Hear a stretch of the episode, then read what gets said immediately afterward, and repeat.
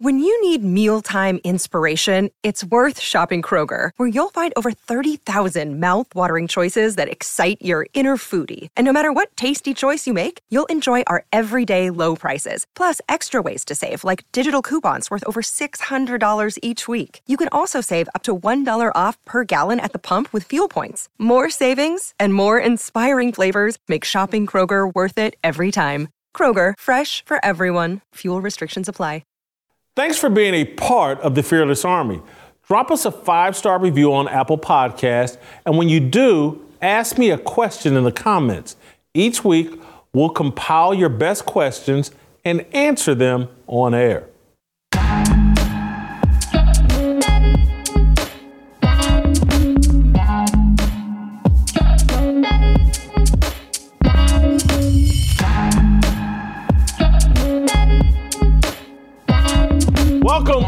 Welcome, to Fearless with Jason Whitlock. I am Jason Whitlock, your host. Happy Tuesday. Awesome show planned for you today.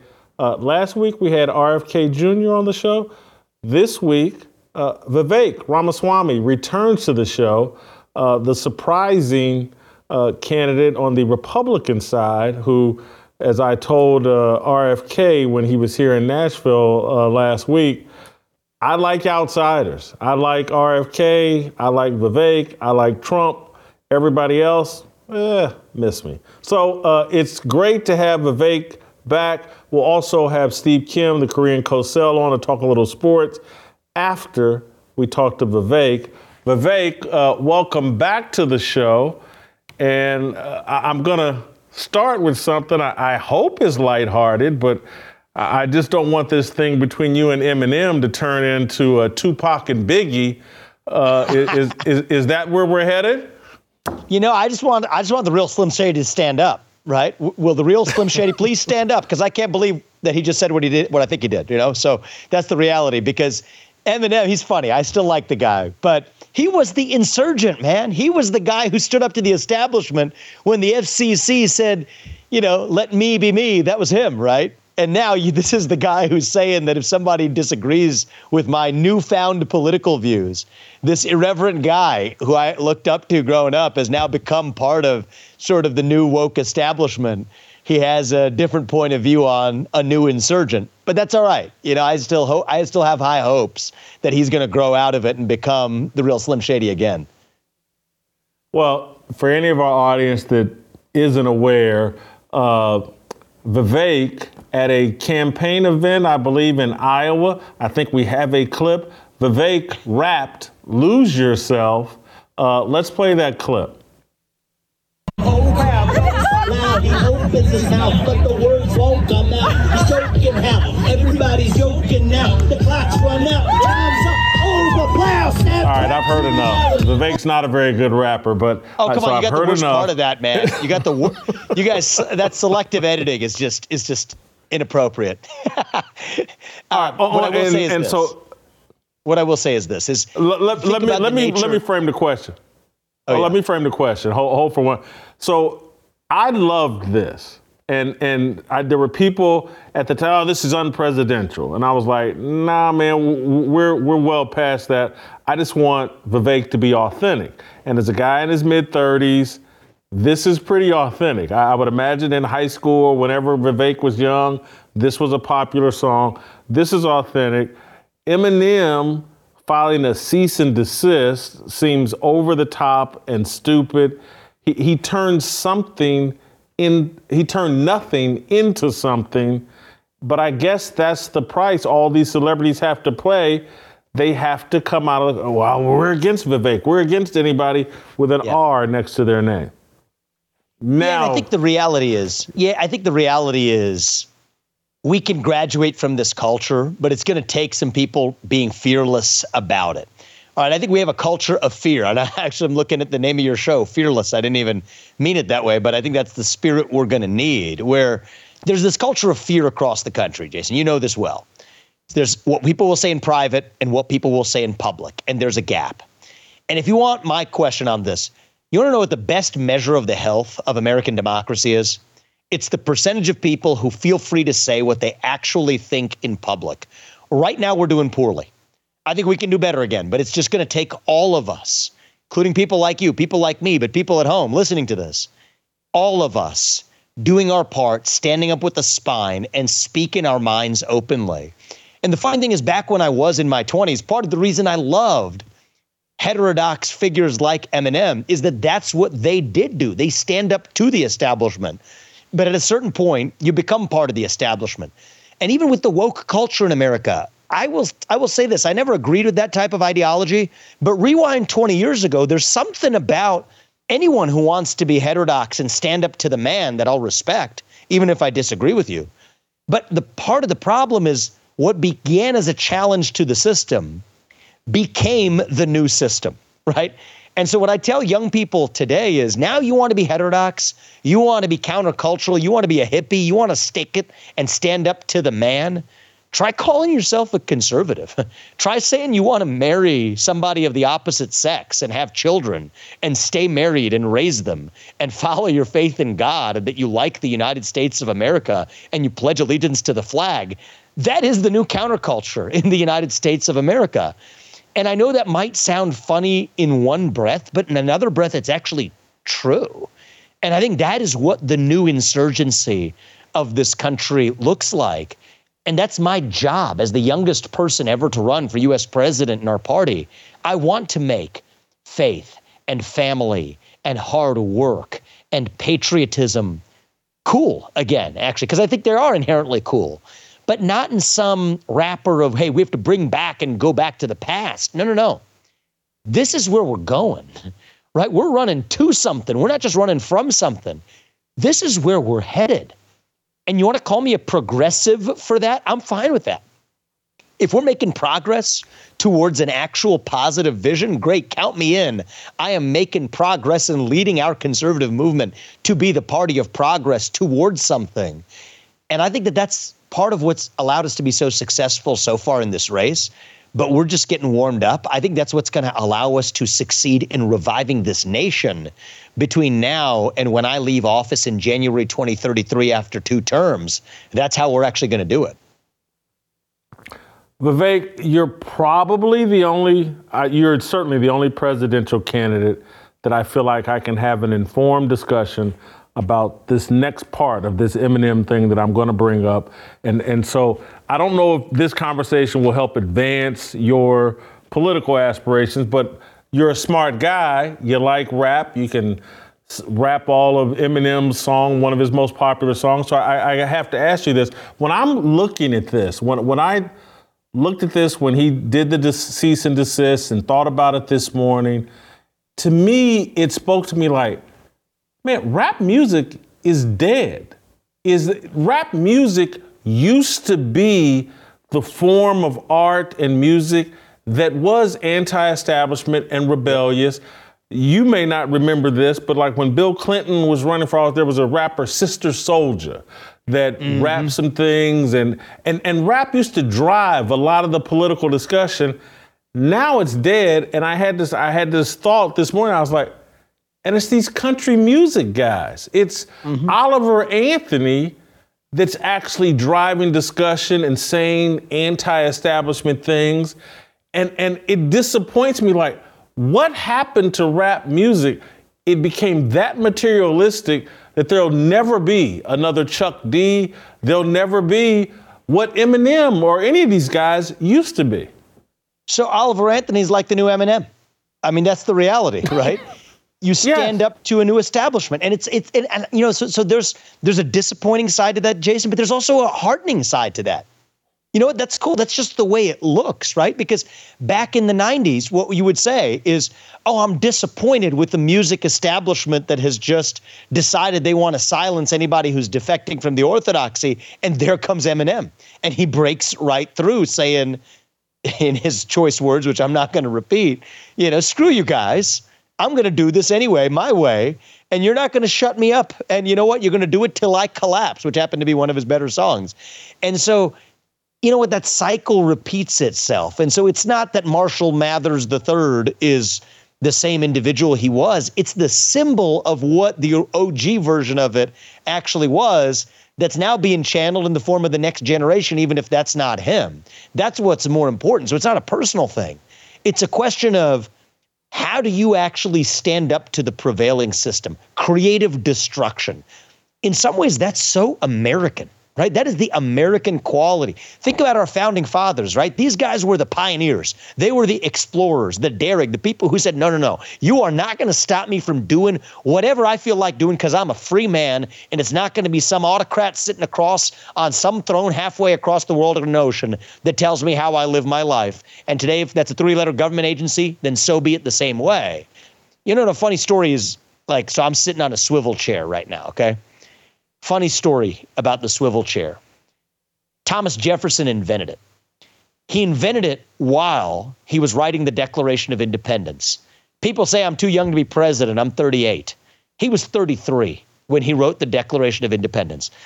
Notebook like this one, I carry it around with me too, but he's writing the Declaration of Independence and decides that ah that the still chair is cramping his style. He says, I feel like I need to move. He thinks about it. He just invents the swivel chair.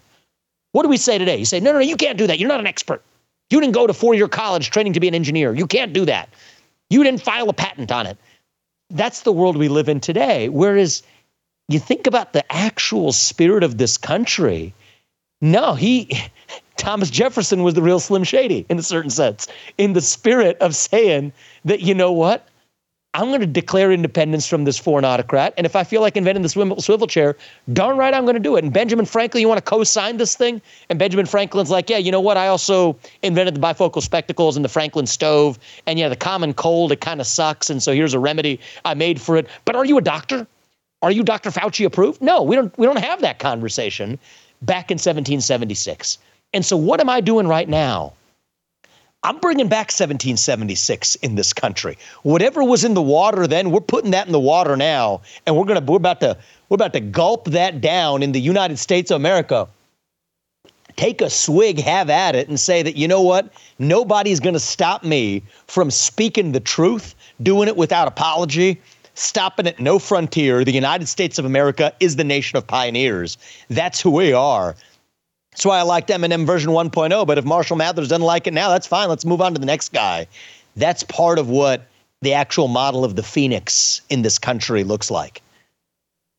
I'm, I'm not raising this up because you've taken me in a different direction. So I'm, I'm not raising this up as a gotcha, but I, I, I do want to give you the opportunity to respond to people that like they've dug up a clip of you, I think at eight when you were 18, and you asked uh, Al Sharpton. If yep. if hey, you're too inexperienced. Uh, why should I vote for you? Or something along those lines. We we had the clip, but I'm not I'm not yeah. going to play it. I just want to hear you. Is what's happened over the course of the last 20 years where maybe you've adjusted your opinion on that or times have changed and, and you would have a totally different take than you had back then? Yes, yeah, so I was a freshman at Harvard, 18 years old and one of the things that you're you know you're in those environments they're very structured right? There's certain things that you're allowed to say certain ways you're supposed to think. And so here's a guy who i thought was kind of interesting. They brought every presidential candidate john kerry and then john edwards and then the next guy were these professional practiced politicians. And you know say what you will about al sharpton and you know i don't agree with most of what comes out of that man's mouth for sure. But he wasn't that right? He was a reverend. He was a reverend who was irreverent, it seemed to me. And so I said, hey, well, like, I'm sitting here at the John F. Kennedy School of Government at Harvard College as a freshman who's gone through every step coming in. So I said, well, why should you be the next president if you don't have experience in politics? And honestly, it might be the most sensible thing that I've heard Al Sharpton say, which is just because somebody has a job at the Cambridge bureaucracy down the street doesn't mean they have experience right? I have experience talking to people, knowing people in this country. And I remember thinking at 18, I was like, huh, guy has a point. you know, he's not right about most things. But there was some element of, of truth in that to say that why not John Edwards or John Kerry? Well, it doesn't mean Al Sharpton's the right guy, but he said just because those guys are stuffed suits coming from an existing establishment, that doesn't qualify them to be the next president. And then I listened, Jason, to some of those other people on the debate stage last week saying, well, we don't want a rookie. We need somebody who has experience, a steady hand. The same people that lied to us about weapons of mass destruction in Iraq and engineered the 2008 bailouts after the financial crisis and fed us the Trump Russia collusion hoax. Yes, those are the people that have the experience that we need to put back in charge to do it again. I think the way I look at it now is 20 years in. I mean, the generation I grew up into was a government that has repeatedly lied to the people from everything from COVID 19's origin to the Hunter Biden laptop to now we're spending our money in Ukraine. If somebody keeps crashing your car, maybe it's time not to turn over the keys to the same set of people. Maybe it's time for a new generation to drive the key in a given of a take the key and drive the car in a direction of actually running to something, to an actual vision for what this country stands for. And I think that's a beautiful thing. And and you know what? My, part of what got me to where I am is the journey and set of experiences that I've had outside of government. And I think that's what's going to make me the most successful person in this field to actually run that executive branch of the government as the next president. All right. The other question I wanted to bounce off the Eminem conversation because, man, you are fearless and you're saying some things, and you just said that it's proof of how free the society is, people comfortable. And, and you said something this week or last week that I started saying 15, 17 years ago. I said it a little different than you, but I took a lot of heat. I started talking about there's a black KKK. And you I, did. I was referencing. I oh, yeah. This is, oh, I took a lot of heat for it 15, 17 years ago, punch it into Google. Jason Whitlock and Black KKK, punch it into Google. Bunch of stuff will come up. People very irate with me, and I was basically, t- and again, I different than you, but my point was like, hold on, man, uh, we're not getting lynched anymore in our communities. Bloods, yep. Crips, Vice Lords, gangsters. That, that's who's terrorizing our communities. It's and so and and and then I started pointing out like who's who believes in all of these racist things that end up hurting black people. It's a lot of the black leftists. It's the Al Sharptons and these guys. They have all the mentality. They believe in the one drop rule.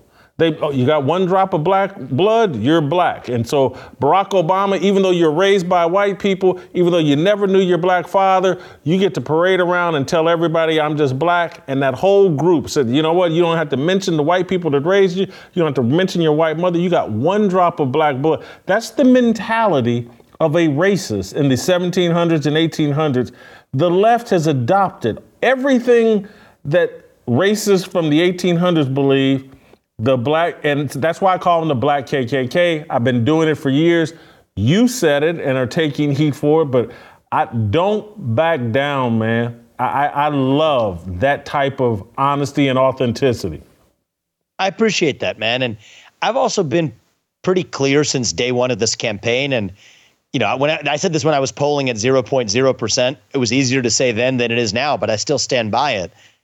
I would rather speak truth at every step and lose this election than to play some political snakes and ladders that somehow maps out a path to victory. That's fake.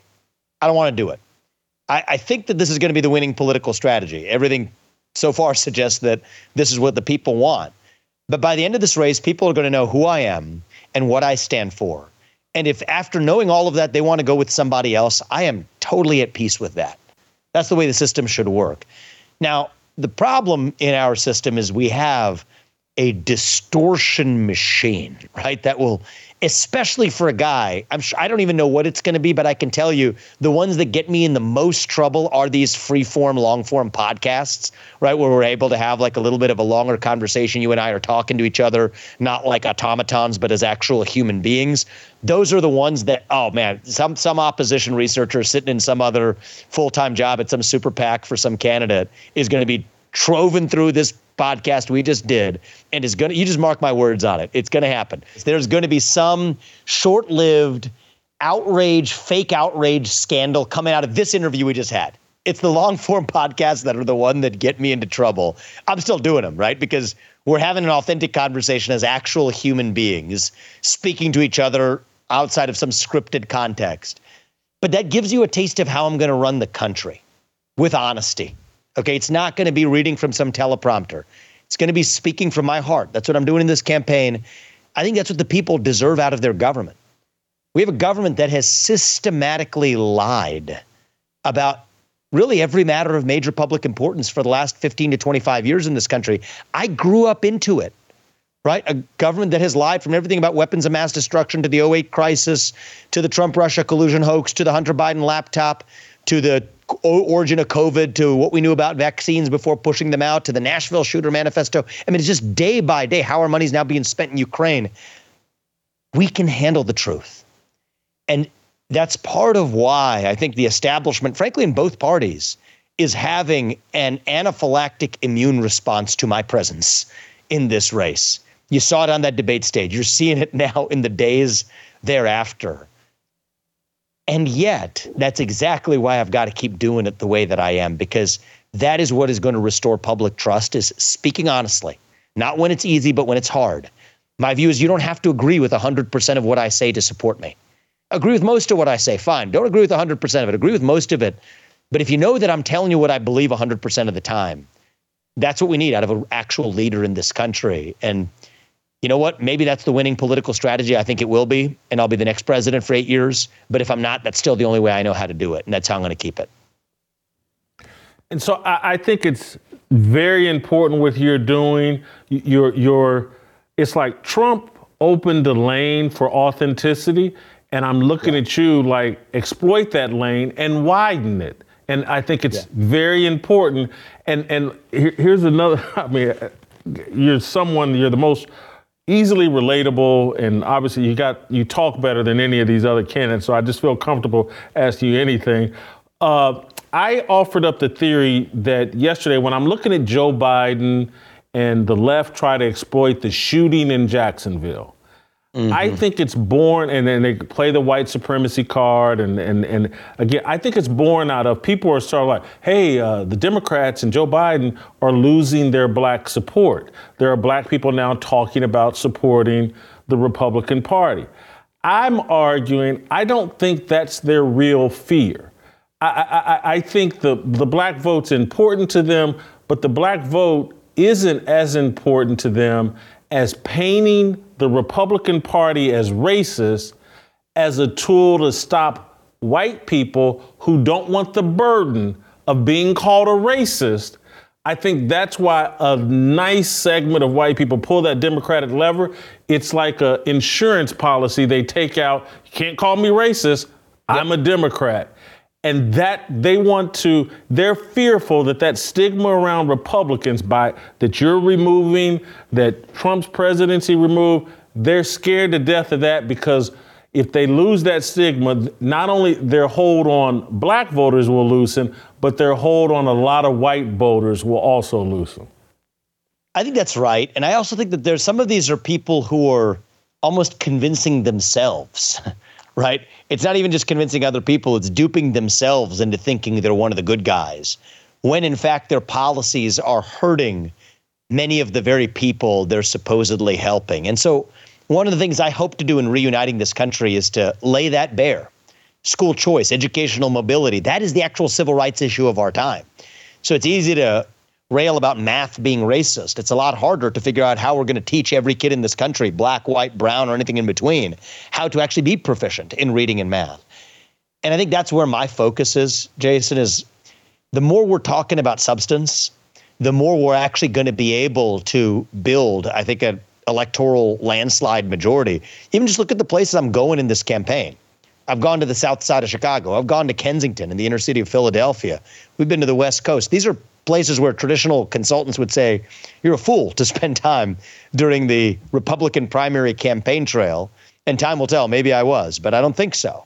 I think what I'm demonstrating is that we're leaving no state left behind. We're leaving no city behind. We're leaving no American behind.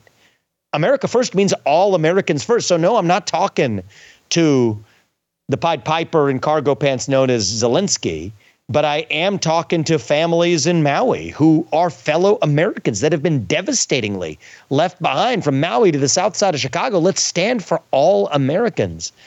And I see an opportunity to honestly deliver for this country a revival like what Reagan did in 1980. That's what's hiding in plain sight in this 2024 election if we have the courage and the vision to stand up and actually seize it. And so I do think this has to be something other than a 50.1 narrow electoral margin. I don't think we have it in us. We're skating on thin ice as a country right now. I think I'm the only candidate who can actually deliver that multi ethnic working class majority that wins in a landslide, taking no state or city as off limits. To the contrary, to say that we as human beings are prone to persuasion, we're not just animals. We can be persuaded of things. Yes, that's my job.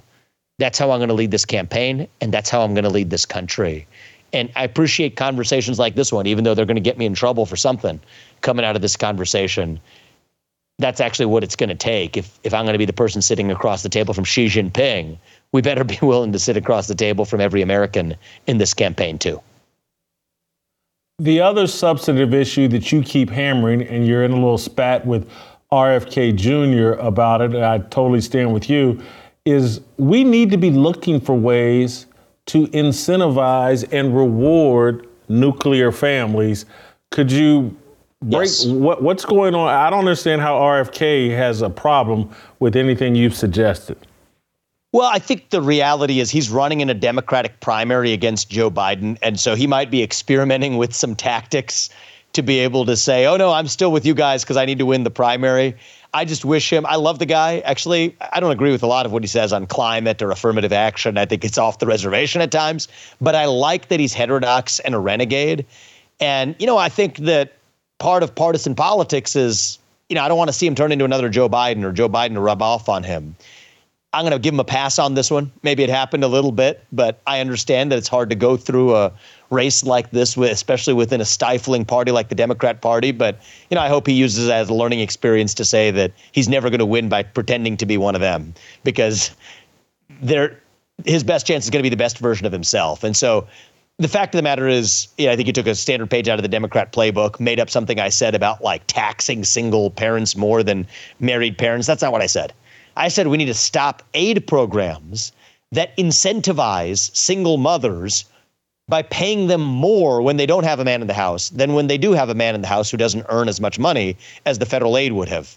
Right? They're marrying Uncle Sam instead of marrying the man who should have been the father, who was the father of their children and should have been a father in the house. So that means I don't blame individual mothers who are responding to economic incentives created for them by the federal government. I blame the federal government that created those toxic incentives. And I say this as somebody who I didn't grow up in money, by the way. Right? My parents came to this money with no money in their pocket, but I did have the ultimate privilege. I had a head start. It was two parents in the house with a focus on education and instilling in us in a faith in God. Does that mean that somebody can't succeed in this country if they grew up in a single parent household? Of course not. To the contrary, everybody has to look at using the strengths and gifts they're given. And, you know, would FDR have been as great of a president if he didn't have polio? No, actually, I think that that was part of a hardship that pulled the best out of him. But does that mean we wish polio on everybody else? No, it doesn't either. And so, look, I think we're all going to be dealt our hardships. Hardship isn't the same as victimhood. Sometimes hardship can be what teaches us who we are. But if we're drawing up the the plan from a clean slate, I certainly would wish for more country, more kids in this country to be able to grow up in stable two-parent households. And I think the federal government should stop incentivizing the opposite and I think in his heart of heart, RFK probably agrees with that. Probably some political consultant gave him some bad advice, and he's in some experiment where he's paying attention to what they tell him to say. I'd say, man, get out of that experiment, go back to speaking your own mind. And I think that's why he's going to be most successful, where he's going to be at his best if he goes back to doing that. Vivek, we'll end on this note, a lighter note. Uh, I want you to respond to. You got a bellwether endorsement uh, this week. I'm not sure if you're aware, but O.J. Simpson has endorsed your candidacy. Uh, go ahead and take a victory lap. You know what I will say is, if I got Eminem and OJ both coming out and talking about me the same week, somehow it was like a throwback to the 90s for me. I feel like I was in middle school for a hot second yesterday, in between OJ and Eminem. But you know the way I look at it is, we can be reg- from whoever you are, whatever your skin color is, whatever your background is, however long your last name is. Okay, you still get ahead in this country with your own hard work and commitment and dedication. There are still certain ideals that unite all of us. I think they still exist, and I'm going to do my part and revive them. That includes every American, no matter how flawed. We're all flawed in our own ways, but no matter how flawed, the thing that unites us is still, it's not just the red, white, and blue and the flag on a cloth. It's what that symbolizes. E pluribus unum, from many, one. And any American who wants to come along for that ride, I would say we're on the same team. That's what I'll say. Thank you, Vivek. Keep keep chopping wood, keep being controversial, keep being outspoken. I don't know if you know this, if Kathy Barnett told you this, but I sent my nephew to St. X. Uh, and so I, have got a great connection me? to St. X. Yeah, oh, it's really? one of his greatest experiences of his life. Yeah. Yeah. Uh, it was one of the greatest great experiences of my life too. I'm on the board. I'm on hiatus from the board. It's a great school. It it helped make me who I am actually had a huge imprint on my life. I don't know. I'll I'll tell Kathy. I didn't I didn't know you had, you had talked to Kathy recently, but I'll uh, I'll tell her when we caught up too. It's good. Thank you, Vivek. Great job Thank as you, always. Appreciate you. Appreciate it. All right, uh, guys. If you want to see more content like we just saw from Vivek, like we saw last week uh, from RFK Jr., you got to support our sponsors, and one of our greatest sponsors is Patriot Mobile. Every day we hear about another familiar brand selling out their customers and going woke. Americans are sick and tired of having leftist propaganda jammed into every product they consume. Woke mobile companies are no different. For years, they've been dumping millions into liberal causes, and we had to take it back because you need a cell phone and probably thought there was no alternative. I've got news for you. There is, and I want you to make the switch today. Patriot Mobile is America's only Christian conservative wireless provider offering dependable nationwide coverage on all three major networks, so you get the same coverage you've been accustomed to in your area, minus the leftist propaganda. When you switch to Patriot Mobile, you're sending a message that you support free speech, religious freedom, the sanctity of life, the Second Amendment, and our military, veterans, and first responders. Their 100% US based customer service team makes switching easy. Keep your phone, keep your phone number too. Just go to patriotmobile.com slash Jason or call 878 Patriot. Get free activation today with the offer code Jason. Ask about their coverage guarantee while you're there. Get the same dependable service with all the woke without the woke politics. Make the switch today, patriotmobile.com slash Jason or call 878-PATRIOT. I got a Patriot mobile phone myself. I made the switch, not asking you to do anything uh, that I'm not willing to do.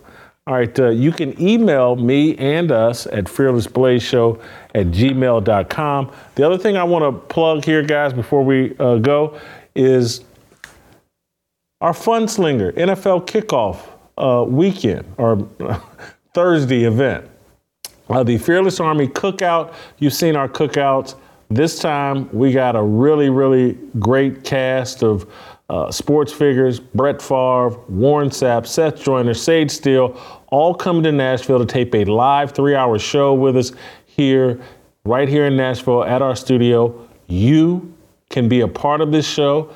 You can come watch the show live and mingle with some football stars and sports figures watch our pregame show, and then have a watch party here with us. We're going to feed you. We're going to feed you some beverages. We're going to have a good time watching the Chiefs and the Lions kick off the NFL season September 7th, right here in Nashville. Fearless Army Cookout. Anyway, I'm inviting you. Hopefully, you've received an email. We've got, uh, there's a ticket tailor a website, a, a page that uh, we'll send you to that'll be linked at the bottom of our YouTube page where you can go to click up to sign up and come join us uh, in what, nine days right here, September 7th, right here in studio. Brett Favre, Warren Sapp, Seth Joyner, Sage Steele, yours truly, Steve Kim's to be here, TJ Moe's to be here. It's to be great. All right, the Korean Cosell. Next. It's my obligation, no hate, discrimination, raising up your hands for freedom. With threats to our nation waiting around every corner, adaptability is more important than ever. When conditions change without notice, quick strategic thinking is crucial. And with obstacles consistently impending, determination is essential in overcoming them. It's this willingness, decisiveness, and resilience that sets Marines apart. With our fighting spirit, we don't just fight battles, we win them. Marines are the constant our nation counts on to fight the unknown. And through adaptable problem solving, we do just that. Learn more at marines.com. Yeah, 모두 다 빨리 박수 쳐 기다리지 말고 서둘러 Isn't that I'm back just to feed you raps Let's see that you are 배불러 So fly All right, welcome back. uh, time for some Korean Cosell. Uh, Steve Kim uh, joining us from Los Angeles. Talk a little sports, talk a little Jim Harbaugh. Uh, we'll also talk a little Tony Romo. And then Steve turned me on to a documentary, BS High, on HBO that we definitely got to talk about. So uh, sit back, kick back, Whitlock and Cosell about to uh, get into it. Steve, I want to play you uh, a couple of videos. Uh, and are you a, you're a Jim Harbaugh fan? You're a big Jim Harbaugh supporter, correct? I, I am Team Khaki. Uh, I strike back against the days of uh, Hoke, uh, Brady Hoke. I, I mean, look, if you want Michigan and those fine helmets to win, you know, eight or nine games a year, I guess, and always lose to Ohio State, you know, but I'd rather not. I think it's a fine program. Uh, those who stay will be champions, and those who stay with Jim Harbaugh will be champions eventually. Anyway, yeah. Okay, so uh, here's Jim Harbaugh uh, yesterday talking about the NCAA being outdated and there needs to be dramatic change, and they need to do rever- the revenue sharing with the players. Let's play that clip. I continue to advocate for that today. A system of revenue sharing with the students, student athletes. I'm aware and understand that when someone speaks out in defense of those without a voice, attempts are made to diminish the individual's character and credibility. As a former player and current coach, mentoring many of these student athletes, what I want to do is be a voice for the student athletes. I want them to be treated with the respect and the dignity that they deserve.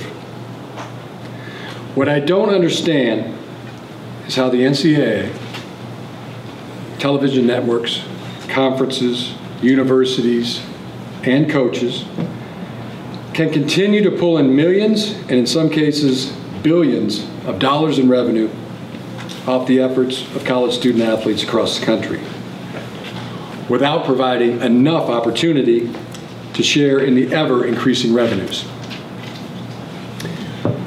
When a student athlete, when student athletes call it a game, the corporate types call it a business. When the student athletes call it a business, the corporate types call it a game. I am aware that Notre Dame athletic director Jack Swarbrick said, and I quote, I think the decision making lost its way in terms of the focus on the student athlete and what's primarily best for them. But we are where we are. We have to try to make it work. And we do.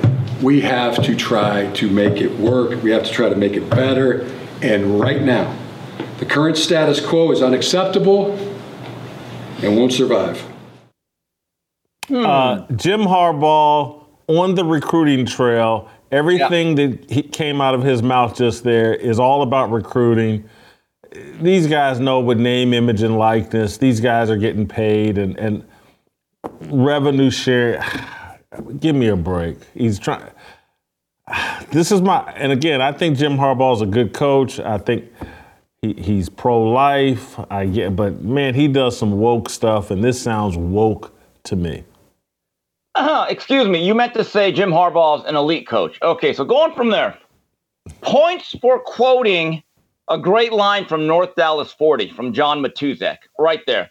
But yes, there's no doubt. I don't know if he's going woke, but he's trying to martyr himself, and there is some deflection because the you know the NCAA tried to punish him, and then eventually Michigan said, "Okay, we have three cupcakes. Steve Kim can coach them to victory. You're out for three games. You'll come back in late September."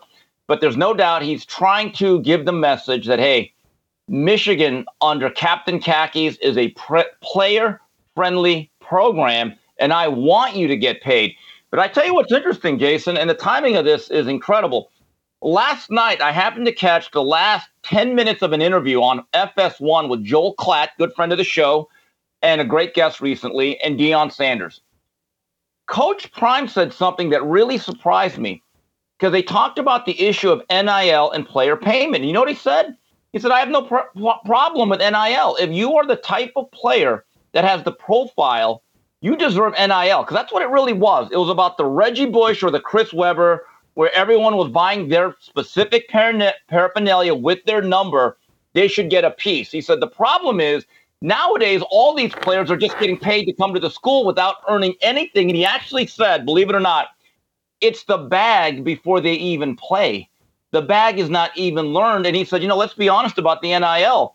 There's less than five players in the country that are even in commercials. And we have two of them, Travis Hunter and my son Shedeur. And I guess the other one would be Caleb Williams out here in LA because I've actually seen commercials with him. But they've turned that whole thing around now. And this is where I, I was really surprised that Deion said this. He said, you know what? These kids come to schools now just about the bag. They don't ask about the defense, the coaching, the academics. They don't even care about their degrees because they're going to need that. And so when Deion Sanders is the voice of reason saying, wait a minute, guys, just don't go for the highest NIL package because this can be a real issue when you're age 25 and you need some alumni support and you've gone to three or four schools. There's an issue here. So I, I do find this fascinating, but Jim Harbaugh, again, like you said, he's trying to recruit. Oh, I, I got I, I got to now deal with your Deion point, Cosell. Listen, mm-hmm. I like Deion, and and Deion, to the best of his ability, tries to be a force for good, to the best of his ability, and and but he's a supremely talented athlete for most of his life, and I, I think that skews his worldview and limits his perspective and and again limits his self-awareness. And again, I like Deion. He's attempting to be a force for good. The guy did a rap song called Must Be the Money. Oh. The guy, everything about Deion Sanders was always about the bag. And he's sitting there, yeah, these players, all they care about is the bag. Where did they learn it from, Deion? I, look, look. Where? I, I, okay, hold on, hold on, hold on. I know, I know. Q Alanis. It's ironic. A thousand spoons when all you need is a knife. I get it. That album came out in 1995. Are we not allowed to change and evolve and have a different? He hasn't changed. Well, okay, Steve, I, I, Steve, he hasn't changed. Let me tell you what you do when you change. When you change.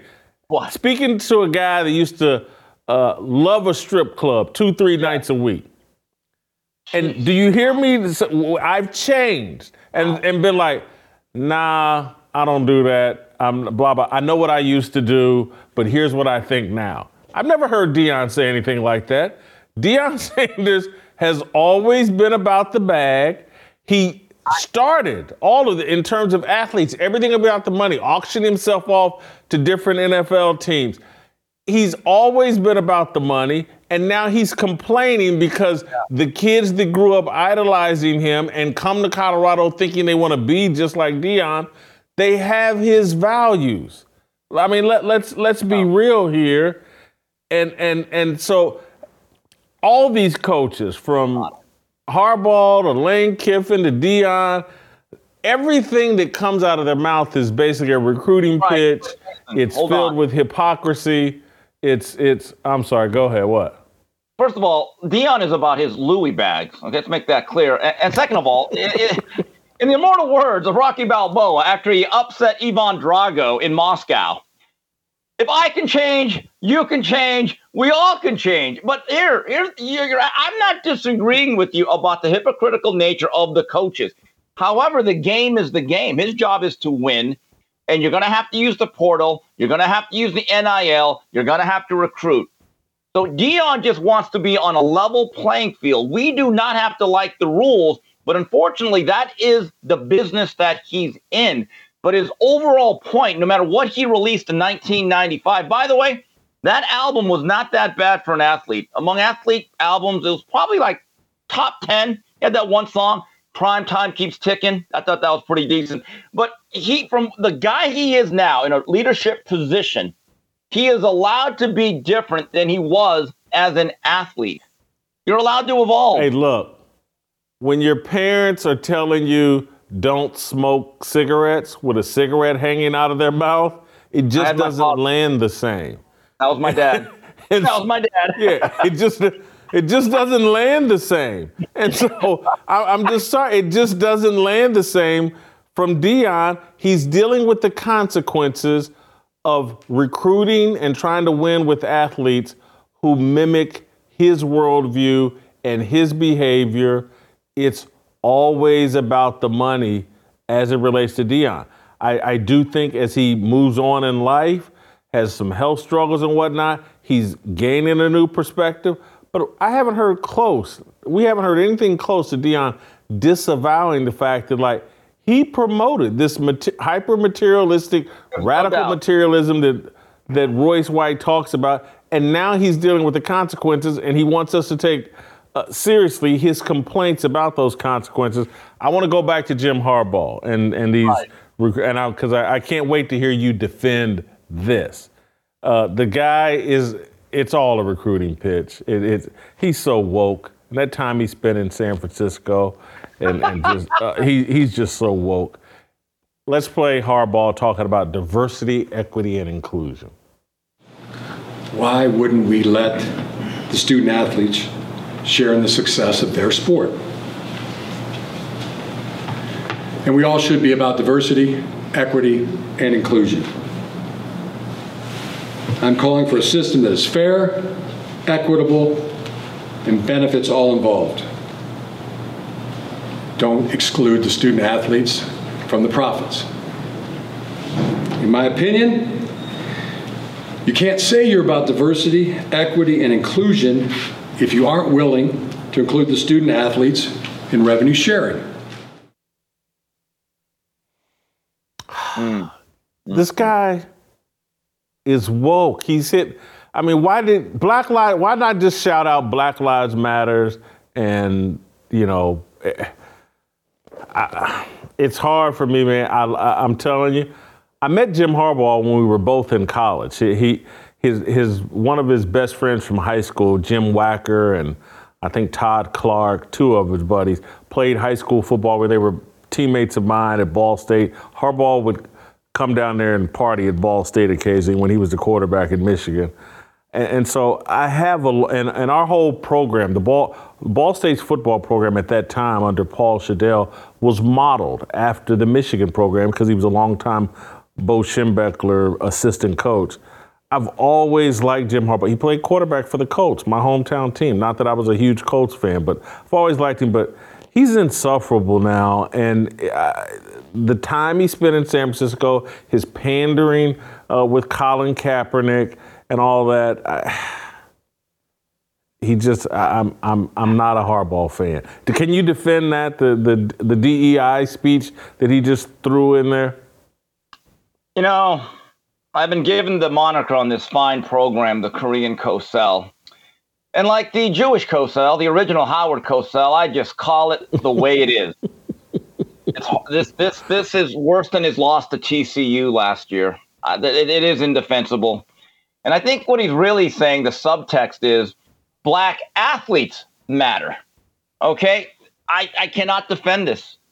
Uh, what else can I say? Uh, I mean, I've loved Captain Comeback for a long time, but, you know, even before his time in San Francisco, remember his other job was in Palo Alto. And Stanford, believe it or not, that bastion of academics, they've become hyper woke um, to yep. a point. Like they're trying to be like a more expensive version of Cal Berkeley. So it's almost like that Spider-Man meme where they're pointing at each other, you know. So again, there's a lot of admirable things about Jim Harbaugh, but this that speech, that part of that speech right up there is about as disgusting as his habit of drinking milk with his steak. It just makes me want to vomit. Yes, I will give you that, Jason. Point taken. You're right. Perfect. Uh, thank you for that. Now I want to move on to something right in your wheelhouse. And let me call. Do we have the quote, or do I need to look it up again? Let me look it up again. Uh, this is from Tony Romo. Uh, you know, he was criticized last year for his broadcasting. He had been the toast of of uh, everybody in broadcast. He's the greatest thing since sliced bread. And, you know, he's the next Charles Barkley. And last year he got criticized. And so Tony Romo, in an interview, said, I remember reading in the comments section of the newspaper in my second year, he's talking about his NFL career. So there were there were people saying he throws it too low, he'll never make it, Romo recalled. So I went and tried to throw higher throw higher because some guy wrote an article or said it in the comments. I mean, how dumb, right? It's like that guy had no idea what he was talking about. What's said is not always reality. And so he's talking about the story that came out that they had some meeting at CBS retreat, and the people at CBS were trying to uh, tell Romo, you know, step it up a little bit. I think Romo is kind of notorious for maybe not putting in the level of homework other commentators do. He's kind of, in my view, has lived off an undeserved rep from his rookie year as a broadcaster when everybody went wild and he's the greatest thing since sliced bread. I was never uh, in in line with that, and so he's saying that basically uh, the criticism is just clickbait. There's an agenda. Uh, I mean, that's a real thing, clickbait. That, that's a qu- direct quote from him. Uh, Tony Romo, did he is he in denial about him falling back a bit as a broadcaster? Uh, has he taken a step back? Is the criticism legit? Yeah, it might be, but hold on. Not only did this athlete admit that he read the media and what the press had to say, he actually read the comment section. Ugh, okay.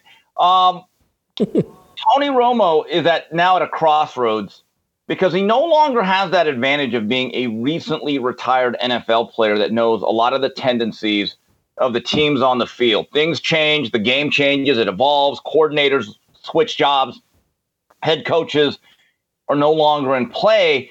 And perhaps now, instead of like his first or second year, he actually has to do some real research. Maybe he's not willing to do that as he's on his 17th hole uh, on his way to play another 18 holes right around one o'clock. It's hard work putting in 36 uh, rounds of golf or holes in a day. And I get the sense that if you ask Tony Romo, gun to head, you got to be honest here.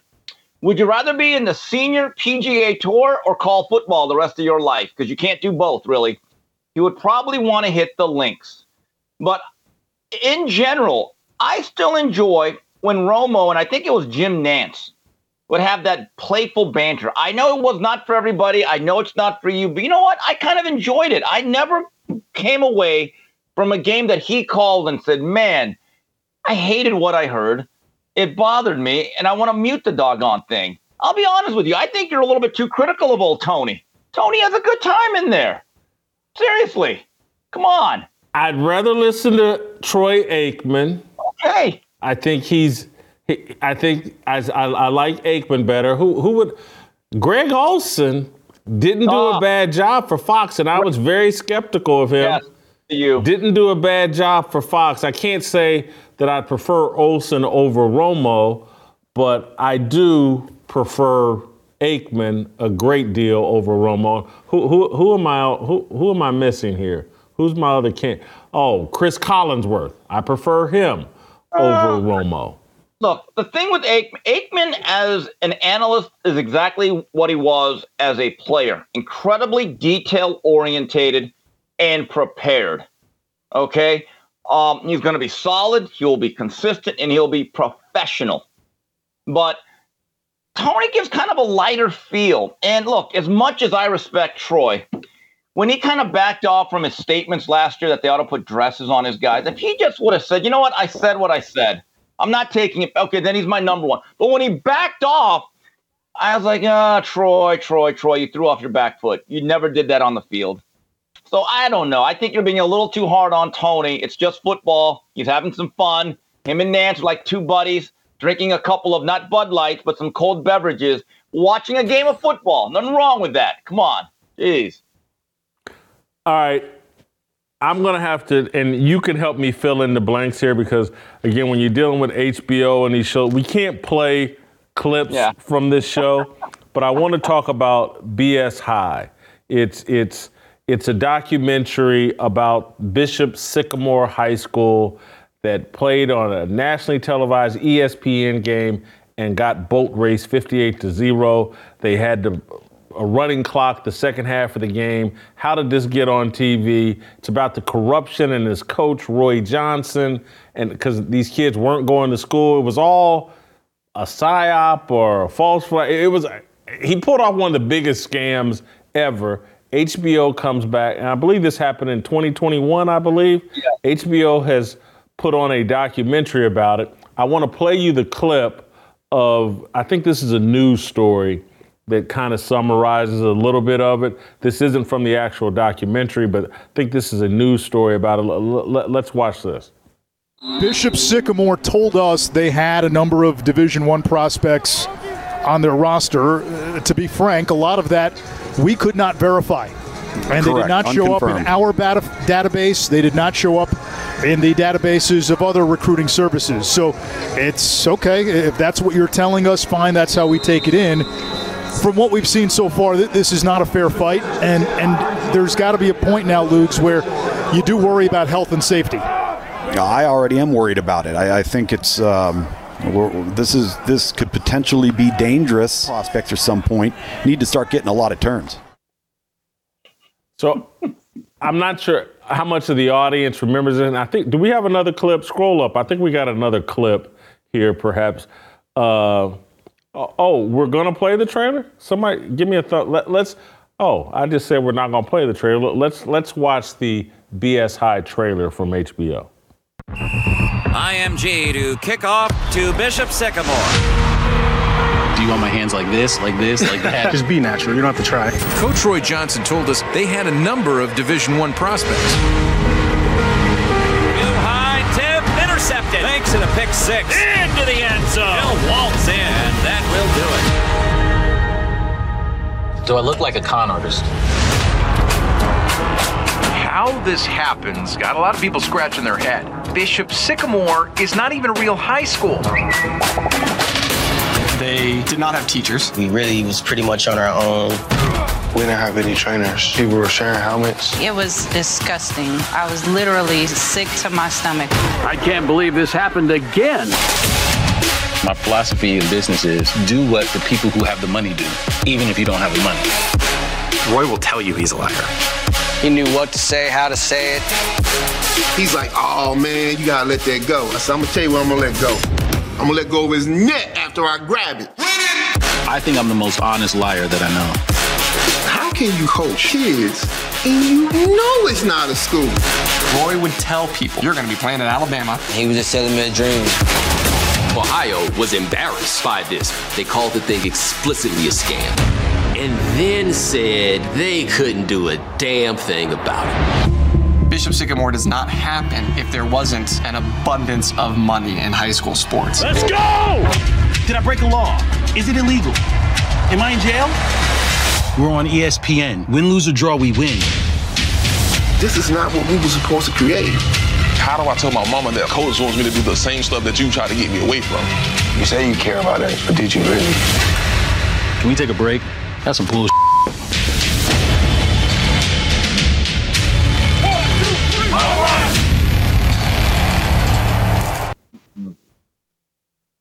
This excellent, entertaining, mind blowing documentary. I, I, I will try to, in this discussion, remember all of the corruption that they unpack. Some of this stuff. I, I, I left there like, this Roy Johnson guy is an evil character. But I also left there feeling like they're not telling the truth about these players, though. That that was my mm. other thing. They they portrayed the players as innocent victims of this corrupt high school coach that that isn't even a high school. He, he it's and and like he was the only bad guy, or and his top assistant were the only bad guys. I'm not so sure if the kids were any better because many of them knew they were 19, 20, 21 years old, had played high school football, and they're out there playing against high school kids. That that's my only complaint is I thought they went way too uh, soft on the players and put it all on Roy Johnson. Roy Johnson may be the great greatest cult leader since Jim Jones. Uh, I, I found him to be fascinating. I mean, what a sociopath! I love that one scene at the end where he looked at the camera and he said, "I could just feel the energy changing. I'm headed to even greater things." And, and I and I came away, and I, I want to make clear this: I don't like what he did, but I, I came away almost admiring his hubris. I was like, "Wow, this guy's going to turn." a batch of lemons into a lot of lemonade in his own mind. Now, with that said, about the players, Jason, I don't disagree. In fact, our guy, Coach JB, uh, for anyone that really wants to delve into this, he has a, a perspective that is very close to yours. He did a daily rant on Friday after watching it, and he he agrees with you. The players themselves do not come off as victims in his view. And also, there's a larger point here that he pointed out, and it's something that you have said when you have single mothers bringing up a generation of kids and they get desperate and they look at football or any other sport as their way out or a form of daycare, and you don't have fathers involved in their lives, this is another problem that exists. They pro- a lot of these kids probably never cared about school, were not disciplined enough in their own ways to make football a real option for them. And then at the end, they're sold this dream, and these mothers, and you saw one everything was just about we got to get a scholarship. And I'm thinking to myself, well, wait a minute, what did you do in the previous 12 years to make sure that this young man had good enough grades that he can go to any school he wanted, whether he ever laced up a pair of cleats or not? And that's the thing that, that bothers me about this. And this is what is not told enough, and you get heat for it. I'm going to get heat for it. Stop just caring about your academics and your SAT halfway through your senior year you got to start caring about it from the very first day you go to kindergarten and start going to PTA meetings, checking up on your homework, making sure you, you care about the report cards. It just can't be about in the 11th grade, hey, how many letters are you getting from Division One schools? But again, that is one of the symptoms of having single motherhoods or non-nuclear families across the board, Jason. Steve, here here's and we we're going to reach out to JB and see if we can get him on today because I, I am interested in his take on this because here was the story that made me say, "Hey man, they're not telling the complete story here." When mm-hmm. when they tell a story about Roy Johnson finding someone breaking into his car, a homeless man, and Roy Johnson takes off his belt and and uh, starts spanking the homeless man. He says to the kids, "You know what this guy's problem is? He wasn't spanked when he was a kid." So he, t- Roy Johnson, takes off his belt, tells a story about spanking the guy, and then one of the kids says in the documentary, "Yeah." And then some of us got our licks in too. And then they just moved on. And I was like, hold on.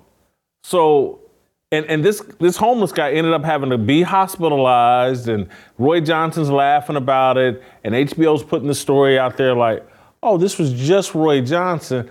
But but the other guy just indicated like, no, a bunch of these kids jumped in and started kicking and beating on this guy too. And that's when I was like, you say cult leader. I'm like, this is like a gang. And he's mm. a gang leader. And he's dealing with a bunch. And again, they're passing all these kids off like they're little angels, and they were so exploited by Coach Roy Johnson. I just listen, any kid, these kids aren't that stupid. Like, yeah, I'm gonna get my grades up and get qualified for college, but this guy is there's no school for us to go to. We're living in uh, hotels.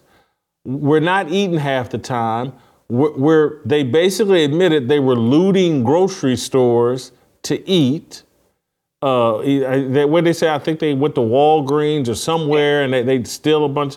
To, and so that was, I'm just telling you, my complaint is these kids were 19, 20, 21 years old, all pretending to be high school students while not going to high schools so they could fly around the country and play these football games th- this was exploitation. And, and Roy Johnson, to me, belongs in jail. There should be criminal charges for, for what he did. They, they at one point tell the story like the three days before they played IMG, on ESPN, they played a different high school team.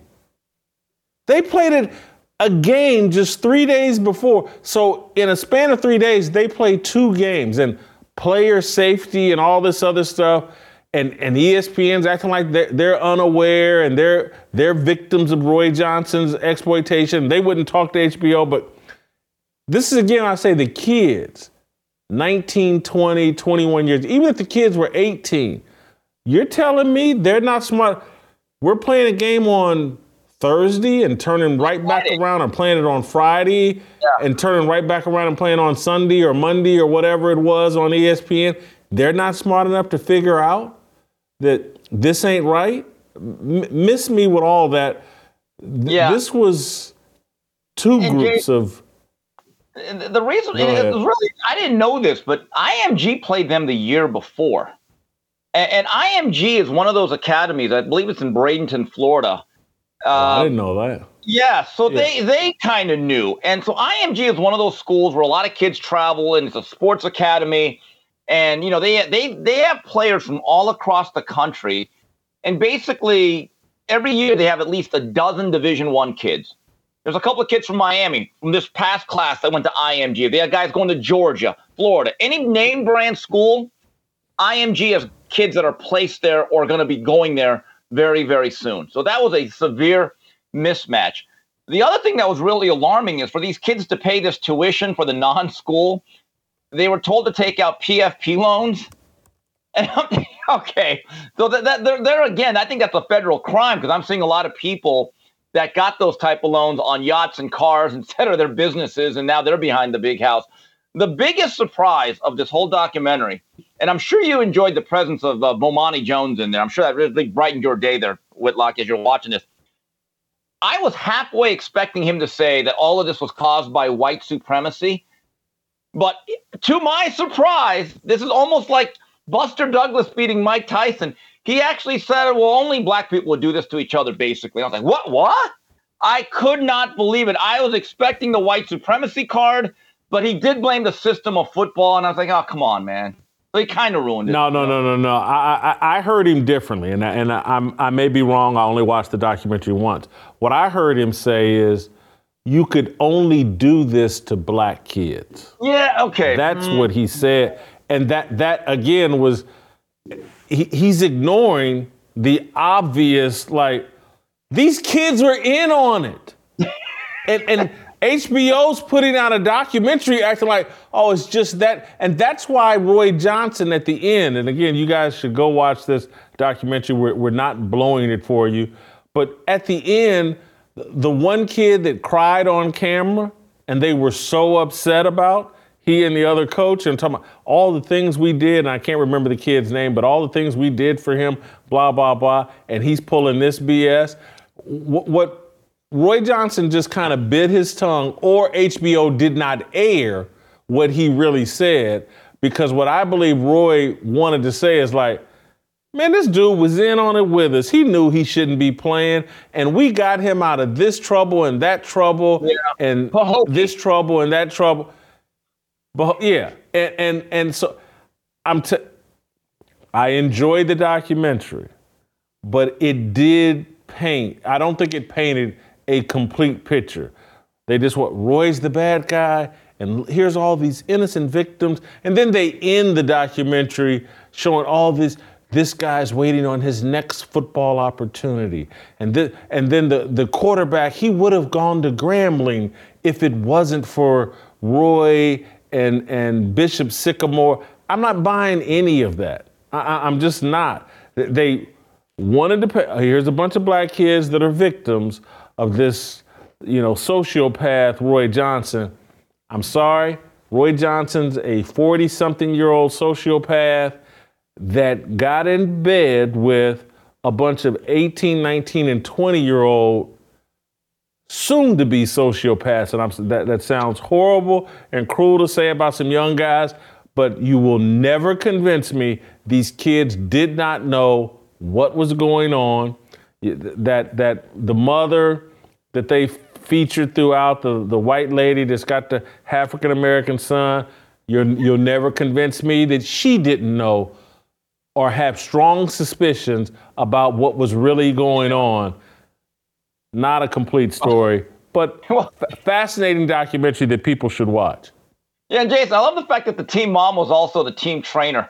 Probably had no medical training, but hey, you're the trainer. Why? Because you're there. Okay, but well, can you at least admit that the last thing that they did with that guy was had that uh, song? He made a rap song. Can you at least admit that was Yeah. a catchy? T- That's pretty catchy tune. It's a catchy. T- but Steve, you just took me to an. I mean, there's so many little points in here that are fascinating, and and this again why I'm calling BS on the mom, because they're at that IMG game and kids are getting hurt right and left. Some kid tore his ACL and she's out there standing over him. She doesn't. They don't even have a team trainer. She's pretending to be the trainer, and I'm just supposed to believe that this 40 something year old mother has no idea that this is all inappropriate. She's in on it too. I'm, with just you. telling you. I, I know. I look. Most team moms they just pass out orange slices at halftime and Capri Suns after the game. I'm with you, but and again, there didn't. I got to seem be careful. Uh, She had a different role. It wasn't passing out, uh, you know, but it, I think boy, she had a different right, role. All right, Uh, let's just- stay in bounds. Here. Let's stay in bounds here, Whitlock. Jeez, but I just I'm- and again, where were any of the fathers? Where were any of the fathers? That's a rhetorical The question. one right? kid said he talked to his dad. Yeah, uh, you know, eh, eh, yeah. And anyway, but thank you for turning me on to BS High. Well, I do. You're it's- welcome. You're welcome. It, it's it's it was well worth the watch, and I suggest it to all the audience.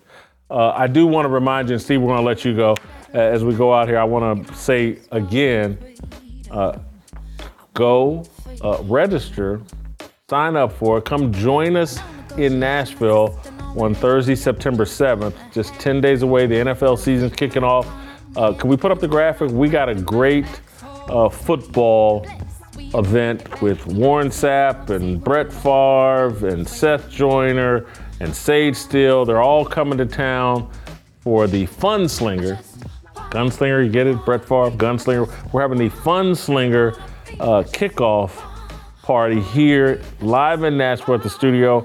You can come join us, watch some football, uh, do d- watch our us record our live cookout show as we talk football with Warren Sapp, Brett Favre, Sage Steele, Seth Joyner, myself. Steve Kim's gonna be here. Uh, TJ Moe will be here. Best thing going in Nashville. You can come join us for the uh, Funslinger uh, kickoff. All right, that's tomorrow. We'll see you tomorrow. Looking for the right sign, looking like it's my time, feeling all kinds of free. These words are our religion, regrets in our decisions. We all wanna go to heaven with freedom. It's my obligation, no hate, discrimination, raising up your hands for freedom. Raise up your hands for freedom. I just want, I wanna be, I just want. I wanna be, I just want. I wanna be, I just want.